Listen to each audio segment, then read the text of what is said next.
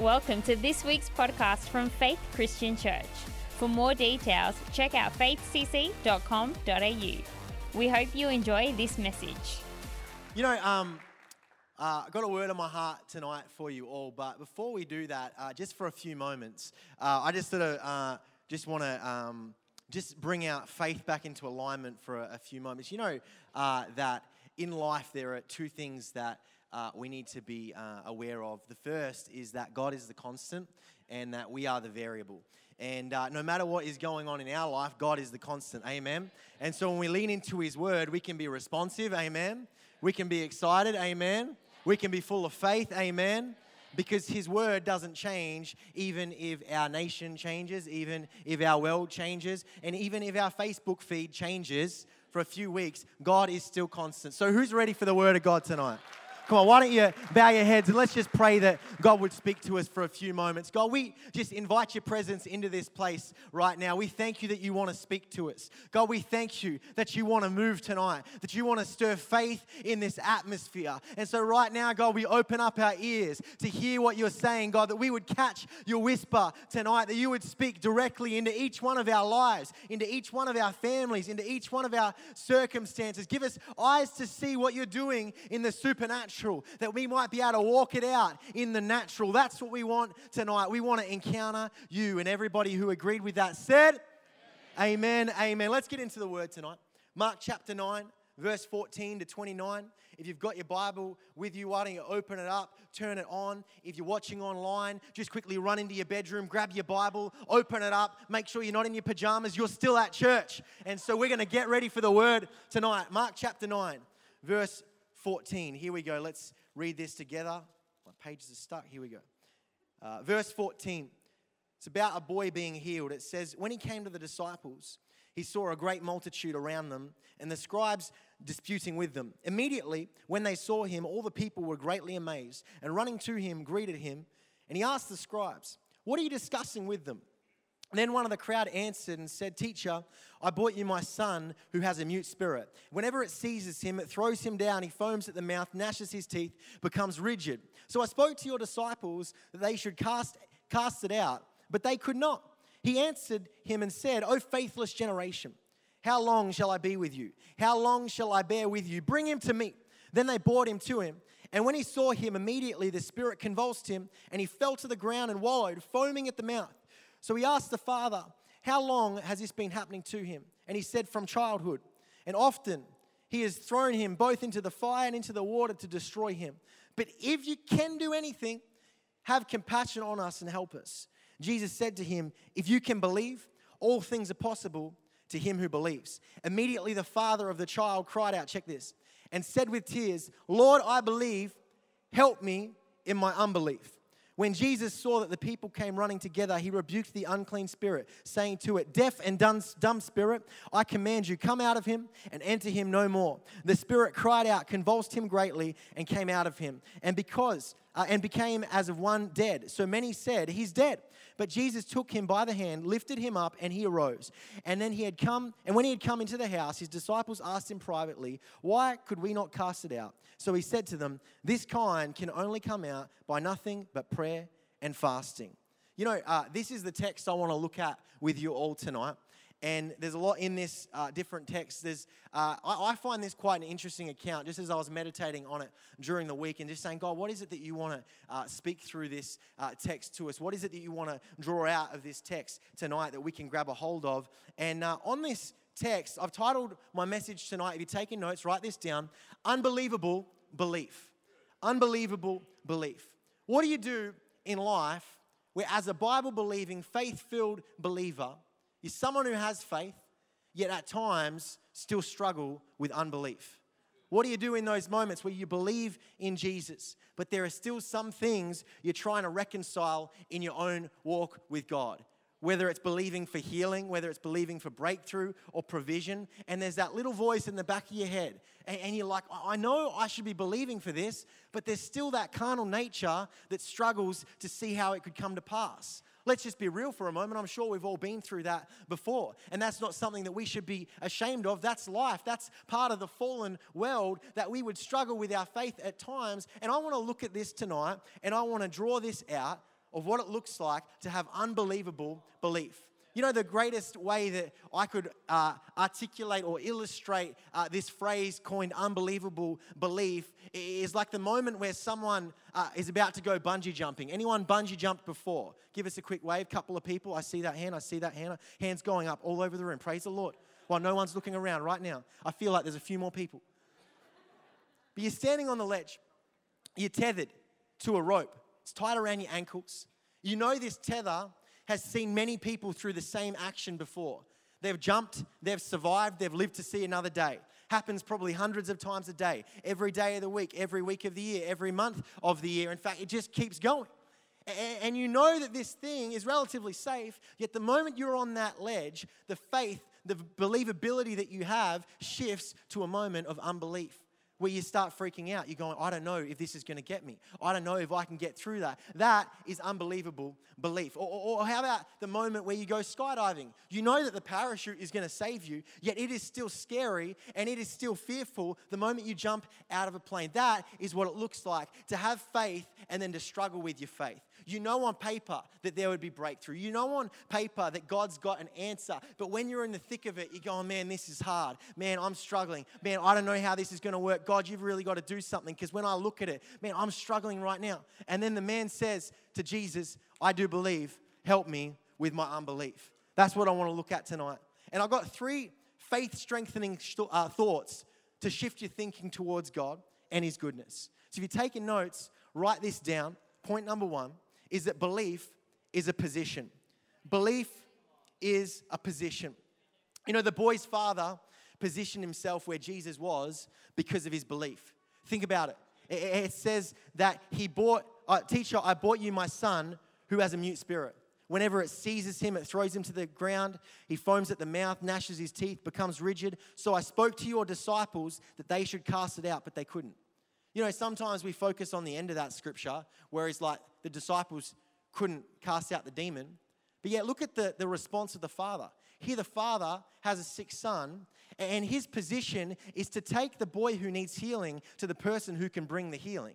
His position was that I'm going to take it to the altar, I'm going to bring it to God, I'm going to bring it to the Messiah because I have faith that He can do something in my situation.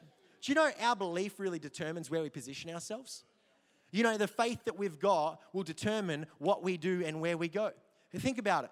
People position themselves in faith at 7 a.m. at Coles and Woolworths, probably yesterday morning, in faith that they would get toilet paper.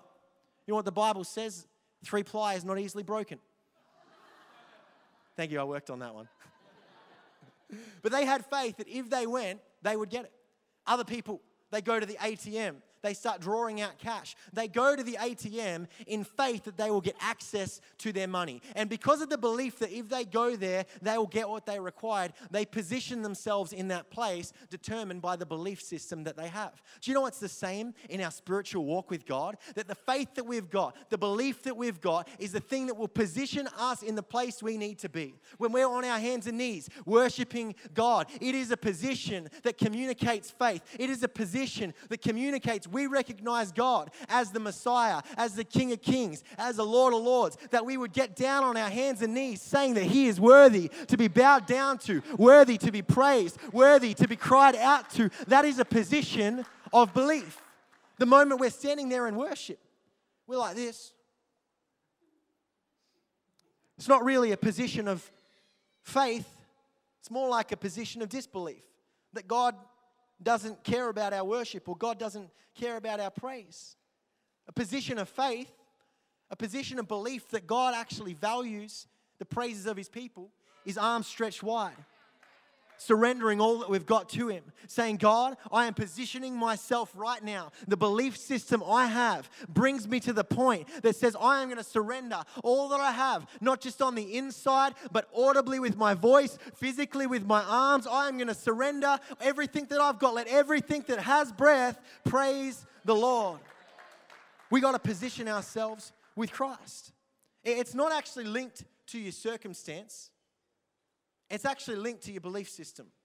Think about it. Something goes wrong in your week, doesn't all of a sudden mean that you don't believe in God anymore, just means that you had a bad week. If you have a belief system that says God is still good, God is still on the throne no matter what happens here on earth, then your belief system would bring you to that place where you still worship God no matter what's going on. But if your belief system is linked to circumstance, it's going to be flawed. It's going to be a roller coaster. You see, we need to have a belief system that says, God, you are the constant, we are the variable. And no matter what goes on here on this earth, we are still going to worship you. Belief is a position. Everyone say, point number two. Turn to your neighbor and without projecting any saliva, say, belief is a choice. belief is a choice. Do you know, um, belief is a choice. When I was reflecting on this thought, uh, I was reminded uh, of something I read about once, uh, which is a term uh, in politics coined crossing the floor. And uh, it was first uh, labeled this by the British House of Commons. And you can actually see up in uh, this picture, this isn't an old school church. This is the British House of Commons right here, where you would have one party on the right, another party on the left, and they would just go at each other. Someone's throwing paper planes, other people yelling at each other, doing their thing.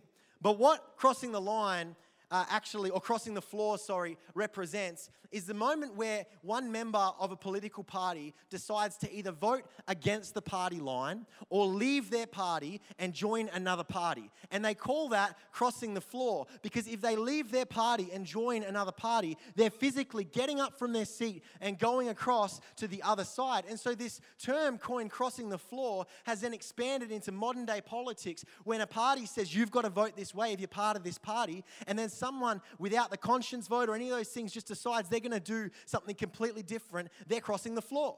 Uh, you know, Winston Churchill was a great example of someone who crossed the floor. During his time in politics, he changed parties and then he changed back again. Uh, in, in modern day, um, modern day uh, uh political world, Boris Johnson uh, has crossed the floor. I just love that name, Boris. Someone's mother decided to call their son Boris. Think about that. Boris. Do you like that name, Caleb? Boris. I think your first child. Right there, Boris. Boris Johnson. No, wait, here. Barnaby Joyce. Another good name. We did go Barnaby for a second. What do you reckon, Pastor Alex? Barnaby or Boris? Barnaby? Grandson, Barnaby. There we go. That's a good one. Barnaby Joyce in Australia. Uh, he crossed the floor 19 times during the Howard government. I don't know why, I'm not that smart, but I read about it, must be true. But the record holder in Australia is a Tasmanian senator, good old Tasmania. There was a guy in Tasmania who crossed the floor 150 times. Like a pinball. But you know the thing about someone who crosses the floor is by doing this action, of voting against the party line, it has the ability to disrupt and change outcomes. It has the ability to shift what could have been one thing into another thing. And what you need to understand is when we make a decision to cross the floor in our faith, it has the ability to shift outcomes. Think about this. This man in this account says, Jesus, I do believe, help me to overcome my unbelief. I want to tell you tonight that we need to cross the floor from disbelief to belief. We need to cross the floor from doubt to faith. We need to cross the floor. And the way that we cross the floor is we break agreement with the party lines of doubt. We break agreement with the party lines of lies of the enemy, of death, of hell. And we say, I'm not going to subscribe or align with that thing anymore, but I am going to cross the line to the line of faith, to the party of the Holy Spirit, to the party of healing, to the party of breakthrough, to the party of peace. I'm going to cross the floor to the things that God has for me. We need to break agreement with disbelief, step out of alignment with disbelief because our faith it is there and it's a choice. Our faith is a choice. You know, the boy's father makes this statement Lord, I believe. Help me in my unbelief.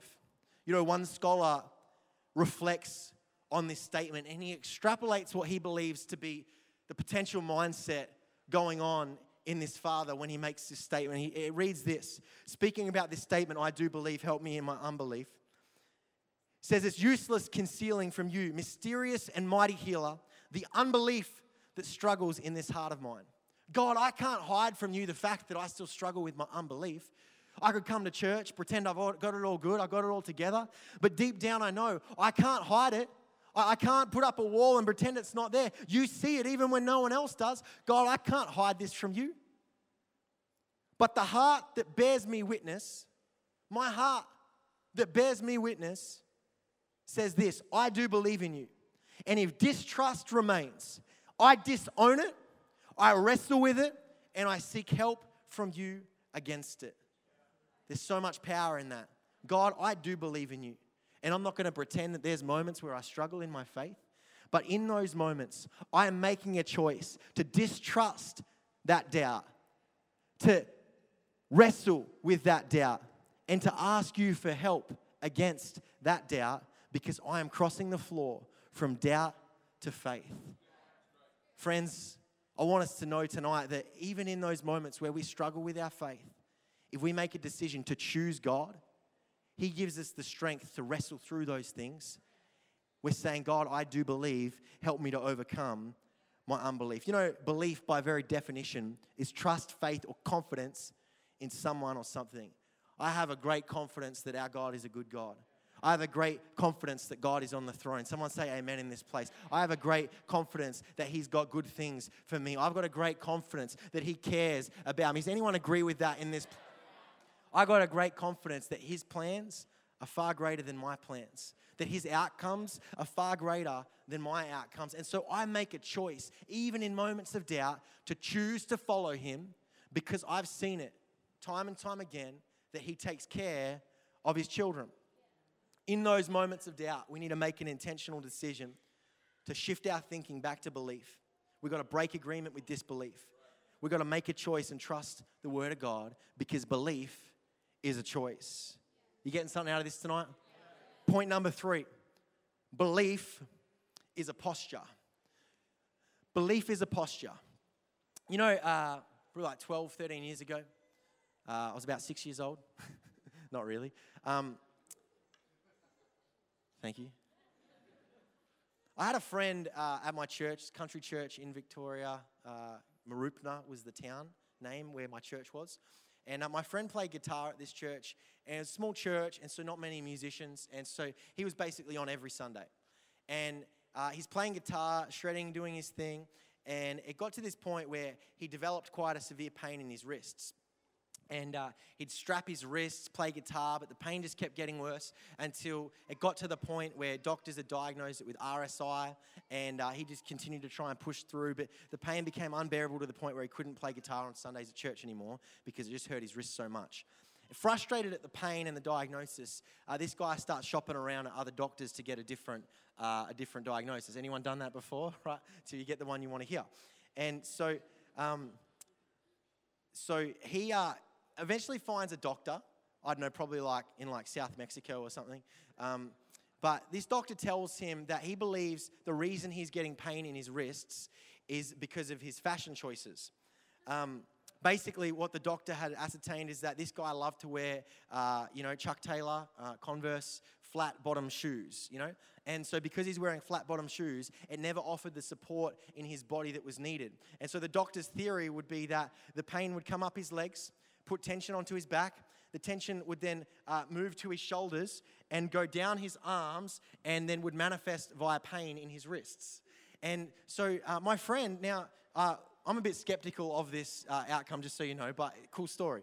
Uh, my friend uh, goes and buys some nice padded trainers um, and starts wearing these trainers and started to tell me within a week all the pain had left. And he swore by this that, you know, what the doctor had said, change your shoes, it'll fix your wrists, was the thing that's needed. Now, I don't know about all of that, but what I do know is that I've got some shoes that are a bit uncomfortable. Anyone got some of those shoes? I'm actually wearing some of them right now.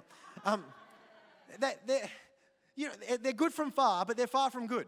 Um, Here's the thing if I wear these shoes for three services on a Sunday, my lower back just gets a little bit tight, a little bit sore. So I'll just wear it either for a night service or a morning service, but never both. If I do, man, I must be really running low on shoes because these shoes just produce a little bit of pain just right there. Now, now, now, Phil Kolak's probably thinking, oh, I can fix that. I can just come and see me, book in an appointment. Um, but what I'm wearing down here affects my posture. And you see, your posture can either produce strength in your life or pain in your life. And we need to make a conscious decision with our spiritual posture about what outcome we want. Are we going to have a posture in our spiritual life that produces strength, or are we going to have a posture in our life that produces pain? You see, our belief posture says a lot about the things that we're going to walk in. And we need to understand that the posture in our spiritual life that will produce strength is intercession. The posture that will produce strength, let me say it again, is intercession. When we intercede, when we pray, it takes our belief into reality. It, it, takes our faith and it increases it. It helps us break agreement with disbelief when we pray. And we see this in this story. I want to invite the band up. In verse 28, 29, it says, When he had come into the house, his disciples asked him privately, Why could we not cast it out? So he said to them, This kind can come out by nothing but prayer and fasting. Isn't this interesting right here? The posture that his disciples needed was a posture of intercession, was a posture of denying oneself to dig a well in the spiritual so that they could actually take ground for the kingdom. You see, our belief is a posture, posture of intercession. It's a response to our belief. But you know, um, as I was studying for this message, um, I found something that I thought was quite interesting. I want to share with you. Um, a few chapters earlier in uh, the book of Mark, we're reading tonight from Mark chapter 9. In Mark chapter 2, uh, we read something that links in quite interesting, interestingly with this, uh, with this text. Uh, Mark chapter 2, 18 to 19, it'll be up on the screen.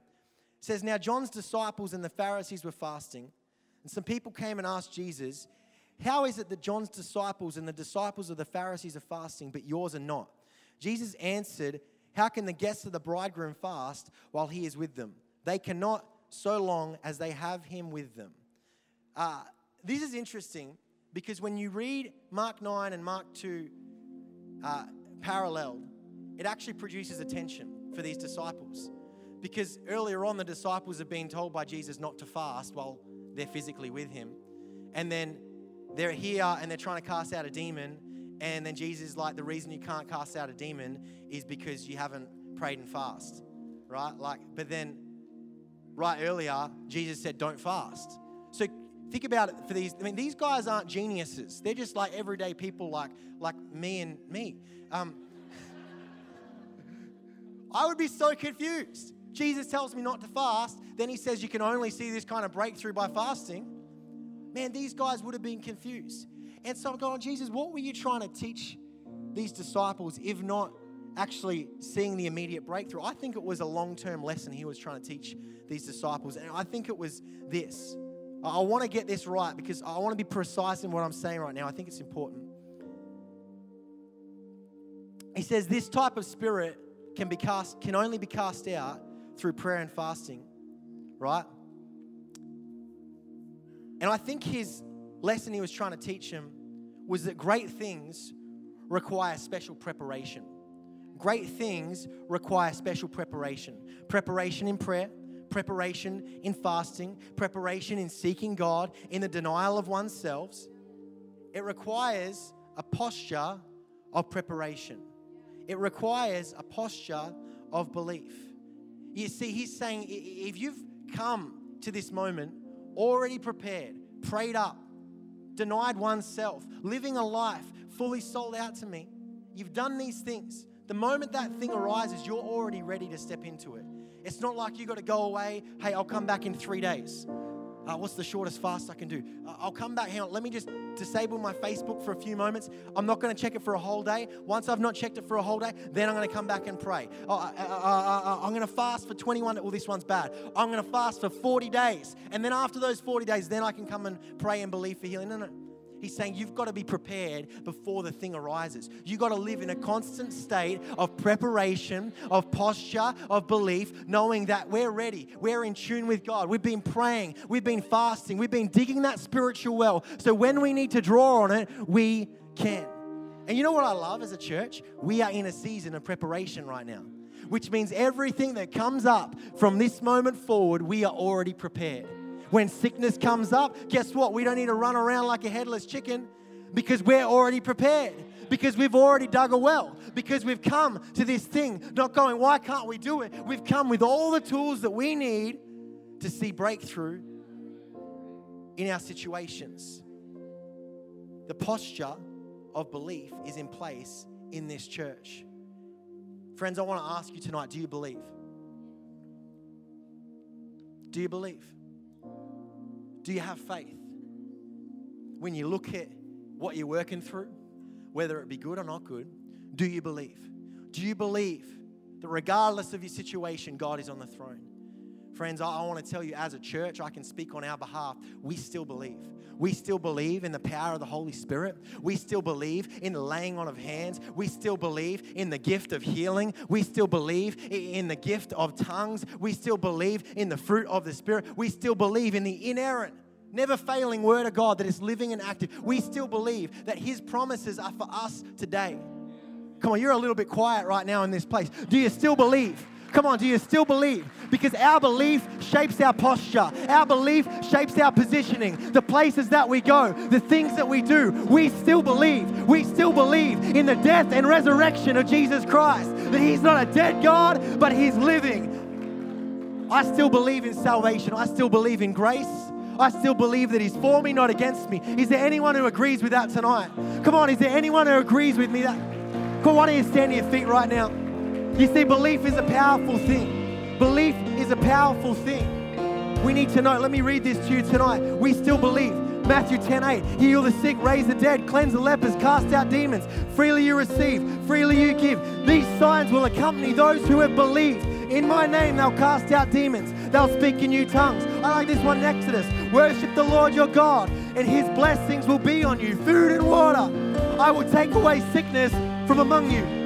Philippians 4:19, and my God will meet all your needs according to the riches of his glory in Christ Jesus. James 5:16, confess your trespasses to one another, pray for one another that you may be healed. The effective, fervent prayer of a righteous man avails much. The prayer of the righteous avails much. Who believes that in this place? Come on, who believes that in this place? Come on, who believes that? The prayer of the righteous avails much. It avails sickness. It avails doubt. It avails pain. It avails fear. The prayer of the righteous person avails much. Thank you for listening to this week's podcast from Faith Christian Church. To stay up to date, check us out at our website faithcc.com.au.